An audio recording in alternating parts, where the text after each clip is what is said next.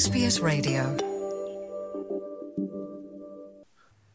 Property council of Australia ਦਾ ਕਹਿਣਾ ਹੈ ਕਿ ਜੁਲਾਈ ਵਿੱਚ ਨਿਗਰਾਨੀ ਕੀਤੇ ਗਏ CBD ਯਾਨੀ ਸੈਂਟਰਲ ਬਿਜ਼ਨਸ ਡਿਸਟ੍ਰਿਕਟ ਦੇ 6 ਰਾਜਧਾਨੀ ਸ਼ਹਿਰਾਂ ਵਿੱਚੋਂ ਸਿਰਫ 2 ਵਿੱਚ ਹੀ ਦਫ਼ਤਰ ਥਾਵਾਂ ਦੀ ਗਿਣਤੀ ਵਿੱਚ ਵਾਧਾ ਹੋਇਆ ਹੈ ਮੈਲਬਨ ਵਿੱਚ 11% ਅੰਕਾਂ ਦੀ ਗਿਰਾਵਟ ਨਾਲ ਇਹ ਸੂਚੀ ਵਿੱਚ ਸਭ ਤੋਂ ਪਿੱਛੇ ਹੈ ਮੈਲਬਨ ਵਿੱਚ ਉਪਲਬਧ ਸਾਰੀ ਦਫ਼ਤਰ ਦੀ ਜਗ੍ਹਾ ਦਾ 1 ਤਿਹਾਈ ਤੋਂ ਥੋੜਾ ਜਿਹਾ ਵੱਧ ਹਿੱਸਾ ਹੀ ਵਰਤਿਆ ਗਿਆ ਹੈ। ਪੇਸ਼ ਹੈ ਜਸਦੀਪ ਕੌਰ ਗਿੱਲ ਦੀ ਜ਼ੁਬਾਨੀ, ਇਹ ਖਾਸ report.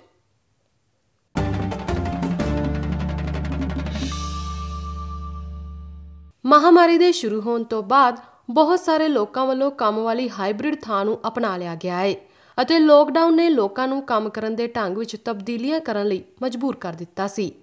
Property council of Australia ਦੇ ਲਿਊਕ ਐਕਟਰ ਸਟ੍ਰੋਟ ਦਾ ਕਹਿਣਾ ਹੈ ਕਿ ਦੇਸ਼ ਭਰ ਤੋਂ ਦਫ਼ਤਰਾਂ ਦੀਆਂ ਥਾਵਾਂ ਵਿੱਚ ਆਈ ਗਿਰਾਵਟ ਕੰਮ ਕਰਨ ਦੇ ਨਵੇਂ ਤਰੀਕਿਆਂ ਨੂੰ ਦਰਸਾਉਂਦੀ ਹੈ I think the COVID pandemic has really accelerated our interaction with flexibility.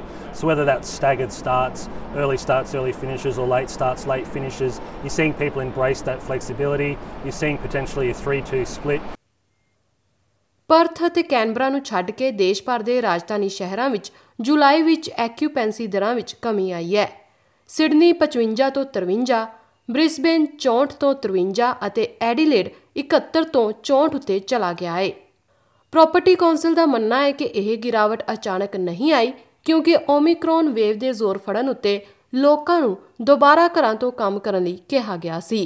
ਪਰ ਮੈਲਬਨ ਵਿੱਚ ਸਿਰਫ 38% ਦੀ ਸਭ ਤੋਂ ਘੱਟ ਐਕਿਊਪੈਂਸੀ ਦਰ ਸੀ Victorian chamber of commerce and industry ਤੋਂ ਪੋਲ ਗੁਆਰਾ ਵੱਲੋਂ ਇਸ ਗਿਰਾਵਟ ਲਈ ਕੁਝ ਸਪਸ਼ਟੀਕਰਨ ਵੀ ਦਿੱਤਾ ਗਿਆ ਹੈ You know, we know that the work from home recommendations have taken their toll, as have the winter flu, which we haven't seen here for the last two years. But you know, there's some positives in all this because we know the nighttime economy and weekend economy has remained relatively strong.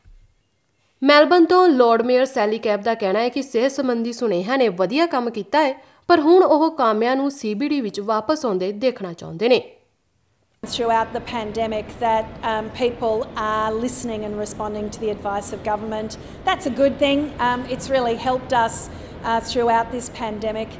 Um, but now we're really asking for state government to understand that um, there's a balance in protecting lives but also in protecting livelihoods.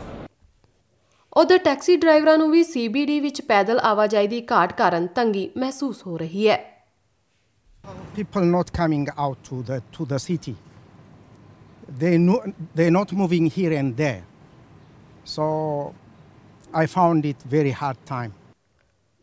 Victoria ਸਰਕਾਰ ਦਾ ਕਹਿਣਾ ਹੈ ਕਿ ਘਰ ਤੋਂ ਕੰਮ ਕਰਨ ਸੰਬੰਧੀ ਫੈਸਲਿਆਂ ਦਾ ਅਧਿਕਾਰ ਵਿਅਕਤੀਗਤ ਸੰਸਥਾਵਾਂ ਉੱਤੇ ਨਿਰਭਰ ਕਰਦਾ ਹੈ ਪ੍ਰੀਮੀਅਰ ਡੈਨੀਅਲ ਐਂਡਰਿਊਜ਼ ਨੇ ਕਾਰੋਬਾਰਾਂ ਦਾ ਸਮਰਥਨ ਜਾਰੀ ਰੱਖਣ ਦੀ ਗੱਲ ਆਖੀ ਹੈ We've, we've paid out $12 billion, perhaps even more than that, in business support.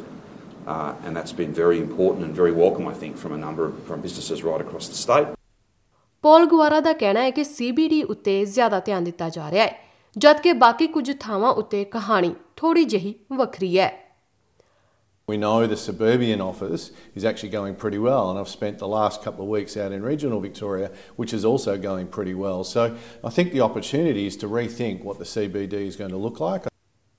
ਘੱਟ ਦਫ਼ਤਰੀ ਐਕਿਊਪੈਂਸੀ ਦਰਾਂ ਦੇ ਬਾਵਜੂਦ ਪਿਛਲੇ 6 ਮਹੀਨਿਆਂ ਵਿੱਚ ਅੱਧੇ ਪ੍ਰਤੀਸ਼ਤ ਦੀ ਮੰਗ ਦੇ ਵਾਧੇ ਨਾਲ ਦਫ਼ਤਰੀ ਥਾਂ ਦੀ ਲੀਜ਼ ਉੱਤੇ ਇਸ ਦਾ ਕੋਈ ਅਸਰ ਨਹੀਂ ਹੋਇਆ ਇਹ ਜਾਣਕਾਰੀ SBS ਨਿਊਜ਼ ਤੋਂ ਗਲੋਰੀਆ ਕਲਾਚ ਦੀ ਸਹਾਇਤਾ ਨਾਲ ਪੰਜਾਬੀ ਵਿੱਚ ਜਸਦੀਪ ਕੌਰ ਗਿੱਲ ਵੱਲੋਂ ਪੇਸ਼ ਕੀਤੀ ਗਈ ਹੈ You're with SBS Radio.